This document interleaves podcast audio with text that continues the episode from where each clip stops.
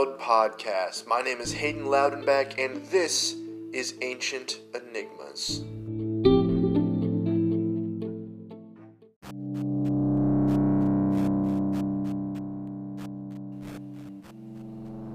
What was the world before us, and who was it that inhabited it? From stories of Atlantis to Lemuria, to stories of ancient Babylon and the amazing creations of ancient Egypt. What is the true story of human history? And who were the people that made it a reality? My name is Hayden Loudenback, and today I want to take you on a journey through the theories of my mind. Let me begin by saying that there was indefinitely a civilization that existed before ours that was of high technology, and it was of a technology that we today are unfamiliar with. It is a technology that is based on principles we have yet to understand. It is a technology that capitalized on the energetic properties of the earth itself and it was a technology that was more powerful than anything we can imagine today. The proof for this technology is all around us. Everywhere you go, the most ancient sites on the planet have obvious indications of high technology. Stone megaliths all over South America, stone megaliths in Africa, in Turkey, in Europe, in North America. We have gigantic megaliths all over the planet, cut from extremely hard stones with complete precision. There are drill holes and cut marks in Africa, South America, and Europe that you can actually see striations within millimeters apart, which is a clear indication that whatever tool was used to make these cuts was of very high energy and was moving back and forth faster than any tool, any saw, any drill that we have today. It is important for us now to look at the facts in an objective point of view, just as a third person observer, and not as someone with an agenda. So let me first analyze the facts. Fact is that there's ice core data that has been taken from the poles that shows the different eras of our planet. And about 10 to 14,000 years ago, there is a clear cataclysmic event that rocked the entire planet. We see this all over the place. We can see this in the strata in Ethiopia. We can see it everywhere. Volcanoes went off. Holes in the earth were ripped open. Islands were sank. Entire deserts were flooded. Entire continents were engulfed in flames.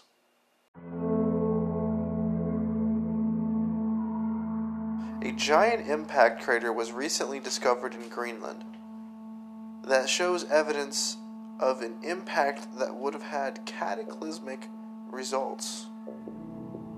An impact that would have entirely vaporized the North American ice sheet, causing all of the southern hemisphere to flood and the northern hemisphere to catch on fire.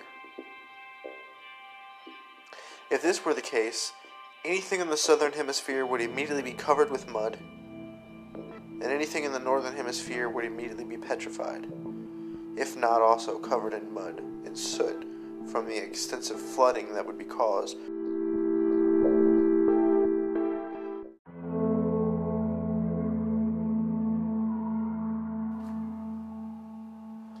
So, if there were any structures in North America or South America, they would either be vaporized and turned to dust or covered in multiple feet of mud. Over time, they would appear to be nothing more than mounds.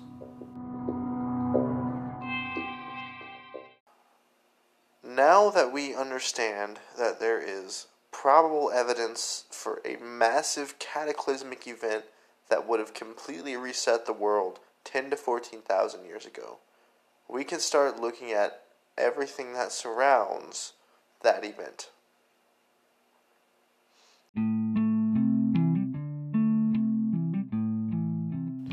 One of the oldest civilizations we know of is the Sumerian civilization in the Indus Valley. The Sumerian civilization has a clear account of what is known as the Deluge, the Great Flood. Now, this account was eventually adopted by the Christian Bible. Names were rewritten, and the story was changed to fit the agenda of the, the Christianity at the time, and it was renamed to the Flood of Noah. But the Sumerians told the deluge as it was. They explained of a civilization before that destroyed themselves and destroyed the planet and caused everyone to reset. And we know that there are countless cultures all over the planet who talk about the exact same thing.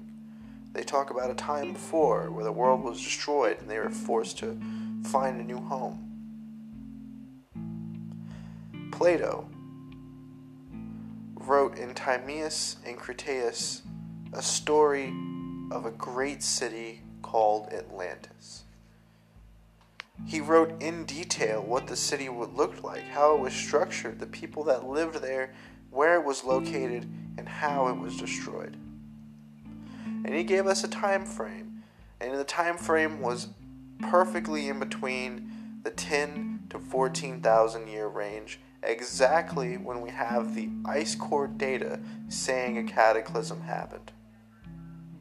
So when we see evidence of a cataclysm actually happening 12,000 years ago, and then we read an ancient story about a city that was destroyed by that exact same cataclysm, isn't it only logical to assume that that story has some sort of merit?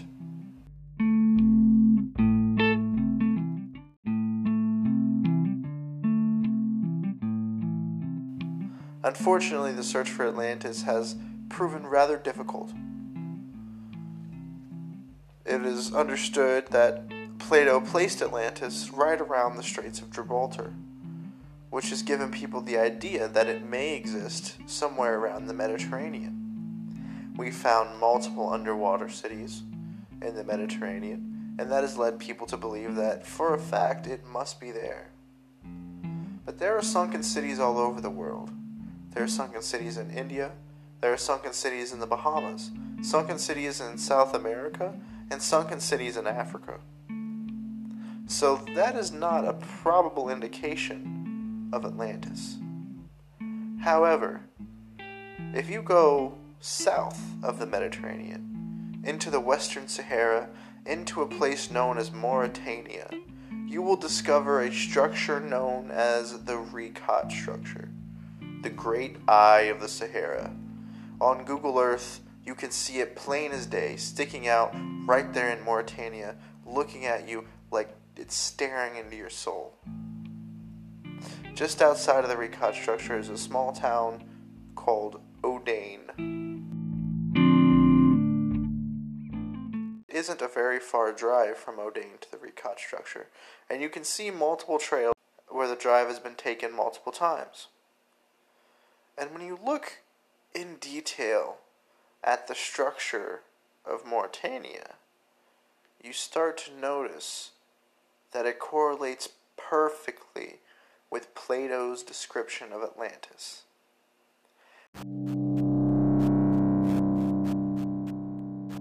Now, when we look at what the Western Sahara looked like 10 to 14,000 years ago, we notice the very interesting feature of an ocean, the Atlantic Ocean, bleeding in and covering most of what we know of today as the Western Sahara. And for some reason, when this cataclysmic event happened 10 to 14,000 years ago, the climate of Africa changed and it caused all of this water to recede and it caused most of Africa to dry up and turn into a wasteland. And we know from geological data on the Richat structure that it is a volcanic structure. And we know, thanks to a report done by some Canadian geologists, that 12, 12 to 14,000 years ago, the Richat structure was a lot higher than it is today. And actually, some sort of cataclysmic event happened that caused the volcanic structure to collapse in on itself, which, because of the way the ocean would have been at the time, would have caused the island of the Richat structure to sink. Now, not only do we have the concentric rings, we have the understanding that it was an island 12,000 years ago, we have the correlation of its sinking with a cataclysm 12,000 years ago, but we also have the actual history of Mauritania that correlates directly with the history of Atlantis.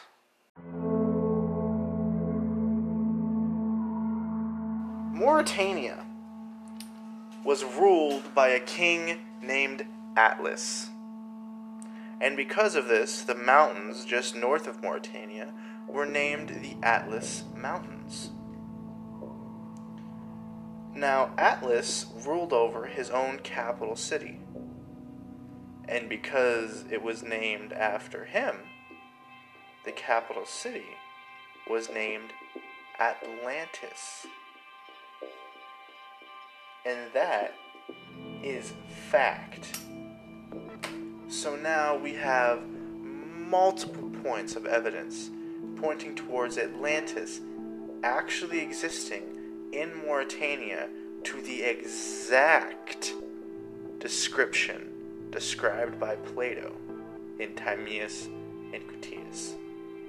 So now we have probable evidence for a civilization, at least one civilization, existing before the flood.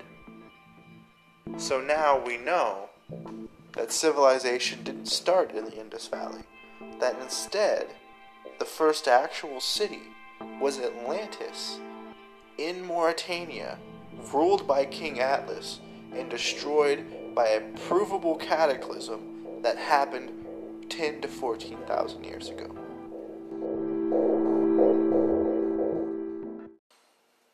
Something I think you'd find very interesting is a video on the Richat structure that is on the Loud Podcast Facebook page. In this video, I detail using Google Earth structures in the Richat structure that dwarf the pyramids at Giza, and an actual outcropping of what appears to be a gigantic boat, which is settled perfectly in between the center island and the outer ring of what would have been Atlantis. Go and check that out at the Loud Podcast Facebook page, facebook.com slash loudpodcasts. Now, to continue the discussion into this ancient civilization that would have existed before the deluge, I would like to turn your attention from Africa to South America. South America is a very enigmatic continent. On this continent, you will find grandiose structures, temple complexes, and amazing artifacts that baffle scientists even today. It is important for us to understand, however, that the civilizations that we know the most about in South America cannot be the original creators of many of the megaliths found on the continent. For example, it is obvious that Cusco, Peru, was the capital of the Incan civilization. And it is pretty obvious that the Inca would have been able to create Cusco Cusco was built using small stones held together using mortar. Sometimes some walls were built without mortar. However, when we go to Pumapunku, Peru, we see stones that couldn't possibly be created with the technology available to the Incan people. We see stones that are made with laser precision.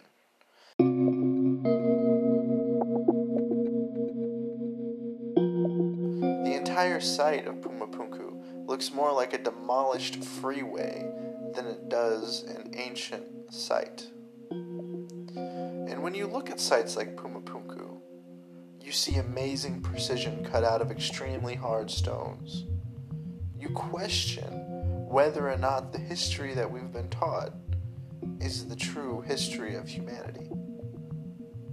And as we go around South America, we go to Ollantaytambo, we go to Lake Titicaca, we go to Tiwanaku, we notice megalithic structures created using huge stones, extremely hard stones that would be impossible for the ancients to cut, let alone move.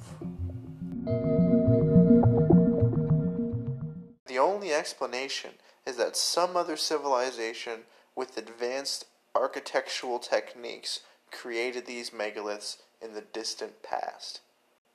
This would explain why a lot of the megaliths that we see around these ancient sites are much, much older than the very primitive construction that we see done by the Inca, for example.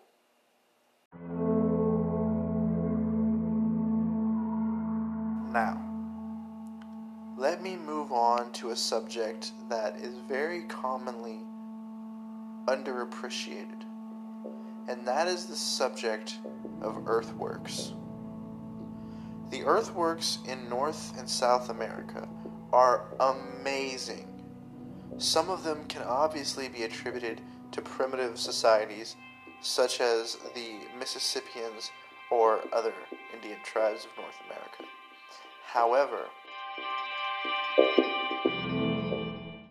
on the subject of Cahokia Mounds, we find gigantic earthworks placed on a floodplain in which every spring the water rose and would have washed away the topsoil. These gigantic earthworks were attributed to a society of peoples with extremely primitive technology. And it was said that large groups of these people would take large amounts of wicker baskets to move earth from one area and piling it in another, eventually, over decades, creating what is known now as Monk's Mound. This only doesn't make sense because of the fact that each spring it would have flooded in the area, causing all of the work the Native Americans did to wash away. It would be frivolous to try to create earthworks in a floodplain. So, the theory that I have is that Cahokia mounds, along with multiple mounds across the continents of North and South America, are actually ancient pyramidal structures that were destroyed and petrified by the cataclysm and covered in mud by the flood. So now all we see today is a hill which covers a badly destroyed, eroded ancient structure. Structures that were created by the antediluvians. The question still remains of who built these structures. We know that these structures are all over the planet, and they are obvious evidence of an ancient, high tech civilization. But where is the evidence of the inhabitants? Where are the antediluvians? The best explanation for who built these megalithic structures lies in the history of the Americas. In North America, there have been countless reports of gigantic skeletons found, ranging anywhere from 7 foot to 12 foot tall. Many of these skeletons exhibit insane anatomical anomalies. Some of these anomalies, including but not limited to double rows of teeth, extra digits such as six fingers and six toes, elongated skulls, as well as many, many other enigmatic anomalies. Many of these skeletons exhibit genetic traits not common to the native peoples, such as the Paracas skeletons of Paracas, Peru. These ancient skeletons average 7 to 12 foot tall, have gigantic eye sockets, massive elongated skulls with more than double the cranial capacity of a modern human, and red curly hair. Red hair is not only rare, but almost entirely impossible to find in the Native American gene pool.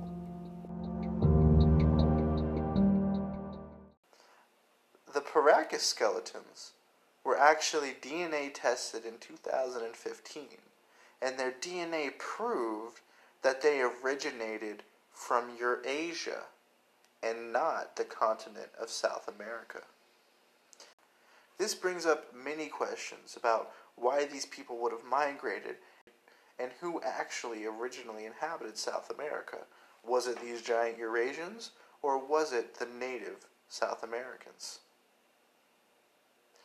These skeletons are often found in strata that shows their age 10,000 years plus. This puts these giant skeletons in the exact time frame of the cataclysm when these giant megalithic structures would have been destroyed.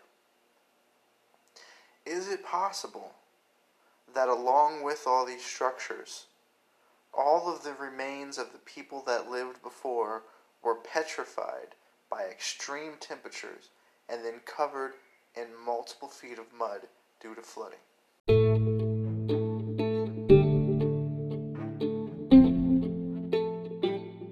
Is it possible that there is a conspiracy against the truth to our history? Let me first ask the question of why. Why, when there is so much evidence for this ancient antediluvian civilization, does modern academics ignore it? Why, when we have evidence of 12 foot tall, elongated beings in South America, is it just pushed to the side and considered irrelevant? I think it's time we seriously start asking ourselves why are we ignoring the true history of humanity? Is there something to hide? Is there something someone doesn't want us to know? More on that in future episodes. Thank you for listening to this episode of Ancient Enigmas, and if this is your first time on Loud Podcasts, welcome. Please find me on facebook.com slash loudpodcasts and share this episode with your friends and family. After all, what's knowledge worth if it's not shared?